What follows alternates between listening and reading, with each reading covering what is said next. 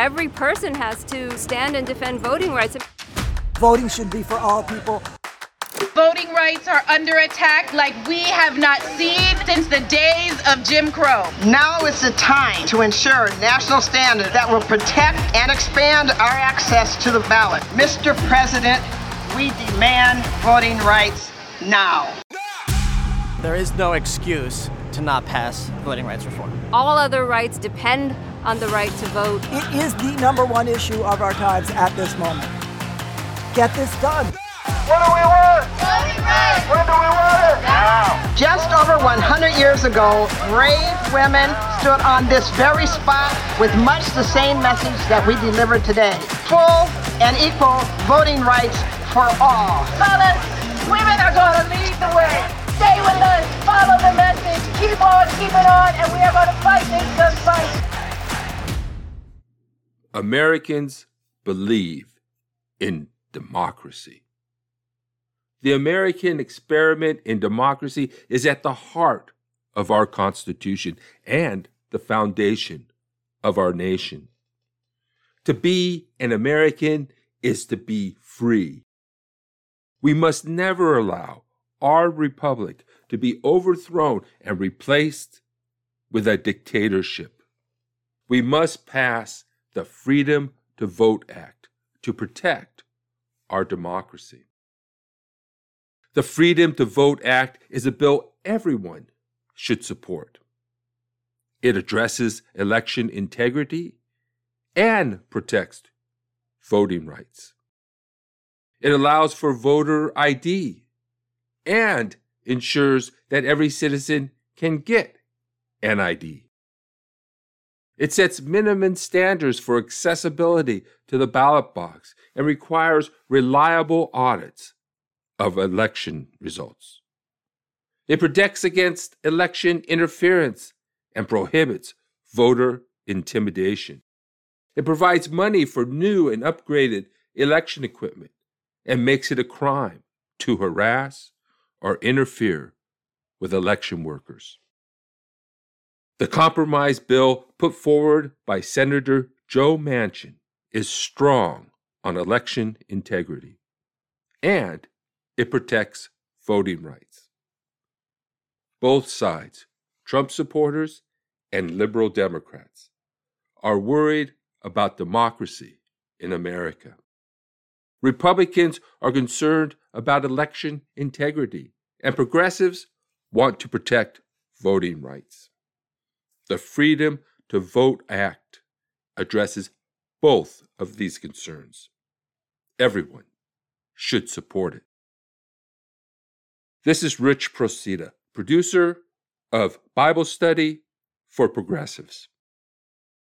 I've started a new podcast, Democracy Under Fire. It's a show that covers the threat to democracy and what people are doing about it. I'm publishing it on this same channel on Wednesdays, but you can also watch the video on YouTube. Just search for Democracy Under Fire. Thank you for listening and for your support. Make sure to subscribe and share our podcast so we can get the word out to save democracy and the world. Please enjoy this episode of Bible Study for Progressives. And remember to tune in on Wednesdays for Democracy Under Fire. The freedom to vote is fundamental to all of our freedoms.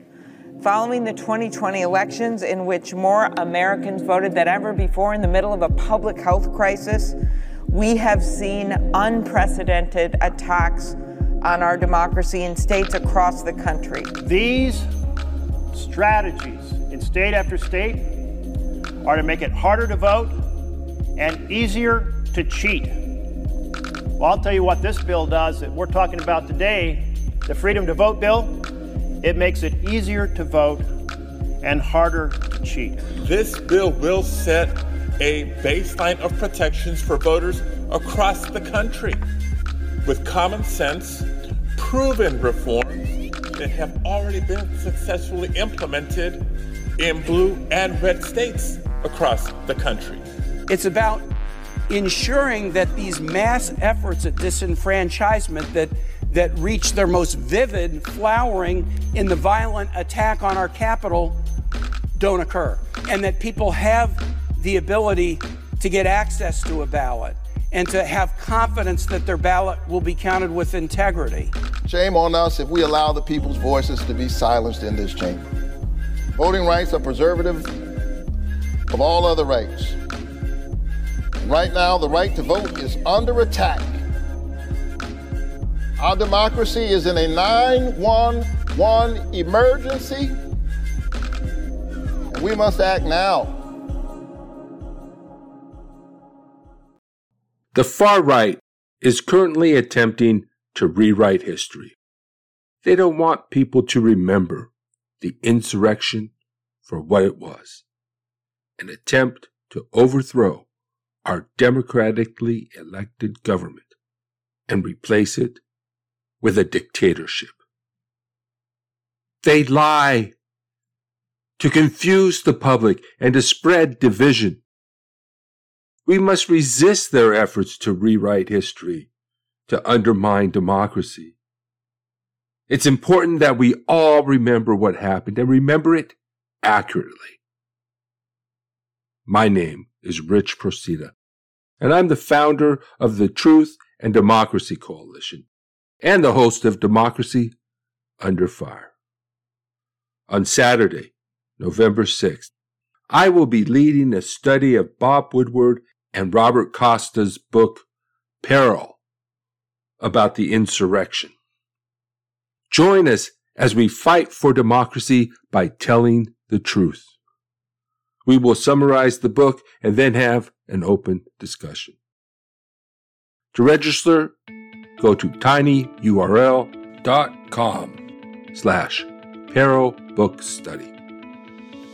Welcome to Bible Study for Progressives, a show where moderates, liberals, and leftists of all faiths and ideologies come together to discuss scripture, spirituality, and politics.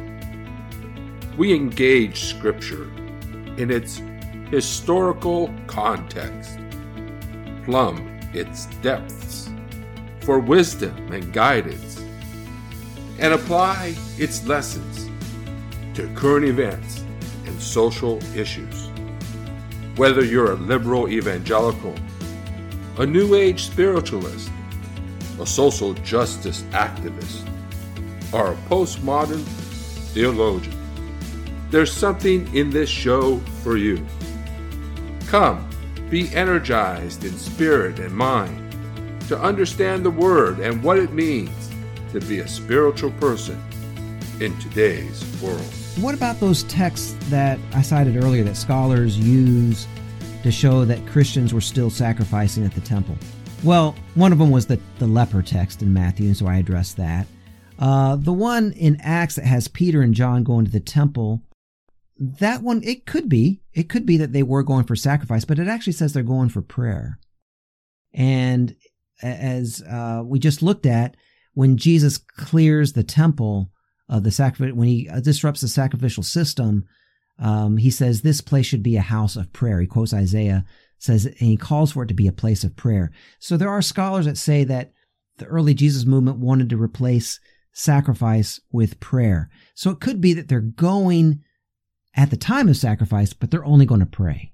And that's kind of the way, that's their protest.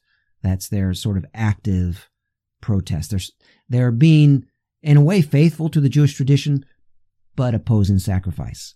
They're going to pray. But the, the, the main thing I, I want to point out, because I'm not going to get into all those texts, and there are others as well, is uh, uh, that we may see a mixed picture. And there's a reason for this. And that is that sacrifice was just too embedded in everyday life for everyone to be able to give it up in every way that they were involved in it. Now, see, part of the problem happens is because we think of this as a religious act. And so religious acts in our world are optional. If you don't do them, there's no real consequence. You know, and for all uh, the talk that we religious people make about being committed and fully committed, and, you know, it's optional. And when push comes to shove, it gets shoved all the time. So that's the way we we we tend to think of well, well sacrifice. They didn't want to do it, they didn't have to do it. Well, whatever. But what we don't understand is how embedded it was in life. It had to do with people's proper standing in society. It had to do with honor. And as as you uh, recall, when I've talked about honor before in this honor shame society, honor was actually more important than money. Honor was about who you had relationship with, and that could give you access to things like like even food and shelter and political rights and I mean it was very very important. It was more important than money. Honor was uh, some have said that was re- the true currency of the ancient Mediter- uh, ancient first century Mediterranean world. Daniel Ullucci um, someone a scholar that I alluded to earlier didn't say his name but uh, I, I just recently read his dissertation PhD dissertation online I think he's actually made it into a book, but you have to buy the book, whereas the, his, his dissertation is free. So that's the way I went. Um, so in his dissertation, I don't agree with everything he's saying. In fact, he's actually saying a lot of what I'm opposing in this episode, he has put into words. Uh, so I'm, I'm opposing some of what he's saying. But one thing he does that I really appreciate in, in his dissertation is he actually, he's one of the few scholars I've seen do this uh, he's act- he actually looks one of a few biblical scholars. He actually looks at sacrifice in the Greco-Roman world, not just within Israel, and and he talks about how it it was it was sort of the glue or part of the glue that held society together. I'll just read an excerpt, or this is sort of an excerpt with things cut out, so it it's not too long, from his dissertation.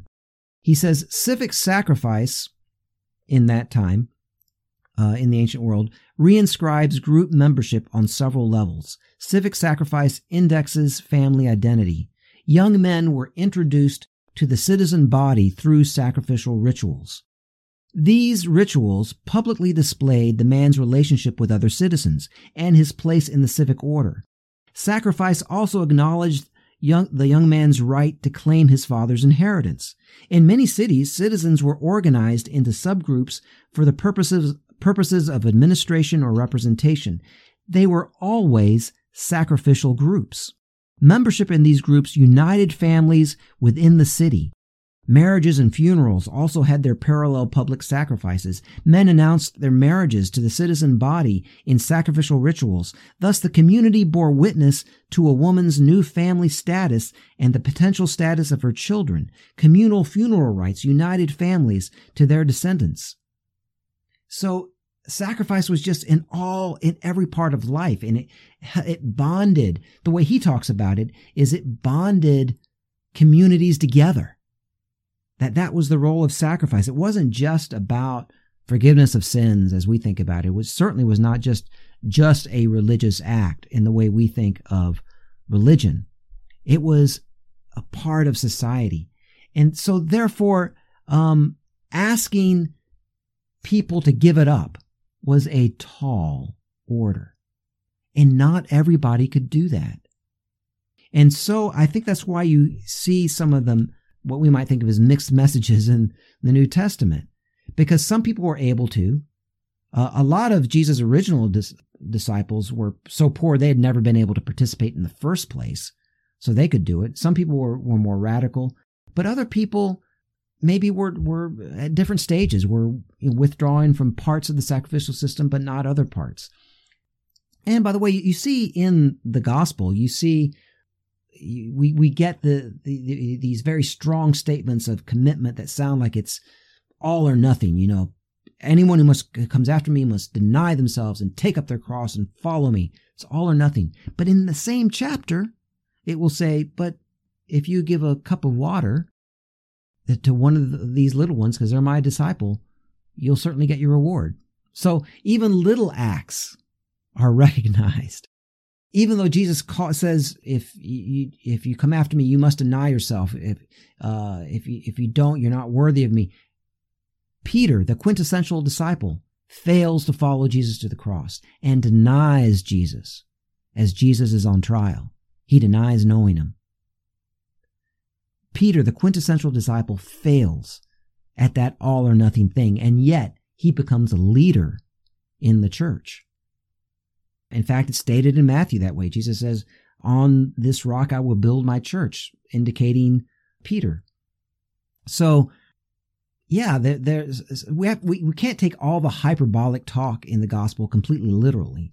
We have to understand it in its emotional force. It has truth there. There's truth that we can get from it, but we can't take it literally. We have to understand that a lot of it is hyperbole and that people were at different places. The the centurion, Jesus says, you know, he comes and and bows before Jesus so that Jesus will heal his son or his servant, however you translate that word.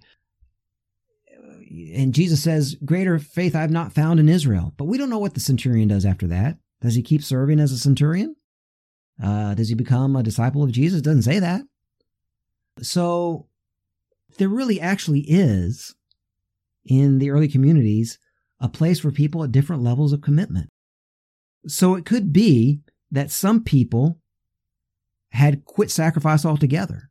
Some people had never participated in it. Other people were withdrawn from it where they could. But you could get then descriptions of people participating in it at different levels and or in different ways. And it would have made sense to the people there in the original context. They would have understood that. Whereas for us, it doesn't, doesn't seem to quite make sense. But let me compare it to something in our world, which might help it make sense.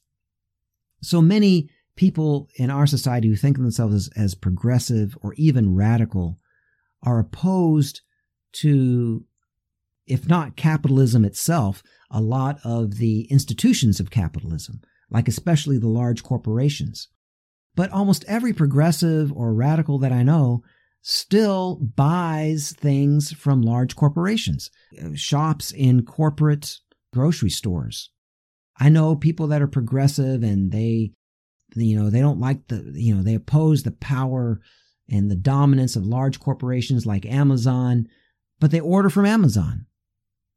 I try not to order from Amazon, but in a pinch, I'll have to say that I might do it. I haven't done it in a while, but I recently found out that this podcast is being broadcast partly through Amazon, through that, that service. Uh, so some of you may be listening to this on Amazon. So uh, progressives and radicals, many will put oil, uh, will put gasoline in their cars, even though we know that contributes to oil wars and climate change, and we're concerned about that. So, and we want to get away from oil yet we will drive our cars, right? In my daily life, I ride a bike. But yesterday we needed to go down to San Diego to uh, uh, visit my uh, my wife's family, and we couldn't take the the train, which we usually do because we usually take bike and train. But because of the pandemic, we can't take the train, so we drove. We have a we're, we we have a co-op where we have a, one car, and we took that car. We put gas in it contributed to oil wars and climate change. And we did it. So now try, you know, imagine trying to explain this to somebody 2,000 years in the future when we've completely gotten away from capitalism and solved all these problems. No longer have this, these issues. And they're looking at it saying, wait a minute, you opposed the excesses of capitalism, the wars it caused, the environmental degradation, the disparities in wealth, and people and the, the 1% was making a trillion dollars while people were getting evicted from their homes during a pandemic and you still participated in that system? You bought things in their grocery stores and you put gas in your tank and you you know you used money you participated in the system while that was going on and yet you said you were against it? Yeah because it makes sense to us. Because we know that we can oppose it. We know that we can be opposed either to the whole capitalist system or at least to a lot of its institutions, the, the large corporations. But at the same time, we don't live everything we believe or, or we've just got to survive in the world. We've got to do what we've got to do. And, you know, you got to live to fight another day, right? We understand it in our context. That's the way it was. That's the way sacrifice, I think, was for them. It was everywhere. It was embedded. And so some people at certain times are going to participate in it in different ways, even though the, the thrust of the movement was to reject it and to have a new social order that didn't have priests, that didn't put owners' demands for sacrifice on people who couldn't afford it. And if you did, couldn't do it, then you had a lower status or you didn't have any honor. In general, the, the, the, the movement was against that whole system. But people might still participate in it. People who had been participating in it before were having might it might take them a while to extract themselves from it. They might never do it. They might only partially do it before they died. And that's the way it was. So we still oppose things that we disagree with while partic- or oppose systems that we disagree with while, while participating in them. But we can look to the poorest and most marginalized people, people like Jesus and his original disciples, as those who point the way to liberation. This has been Bible Study for Progressives. If you enjoyed the program, please subscribe to our podcast or put us in your favorites and write a five star review. Tell your friends about us and share us on social media. Follow us on Facebook and click the donate button at modernlectionaries.blogspot.com. Your support will help us reach more people, produce more and better shows, and cover the cost of production. Feel free to send me a note or comment on the show.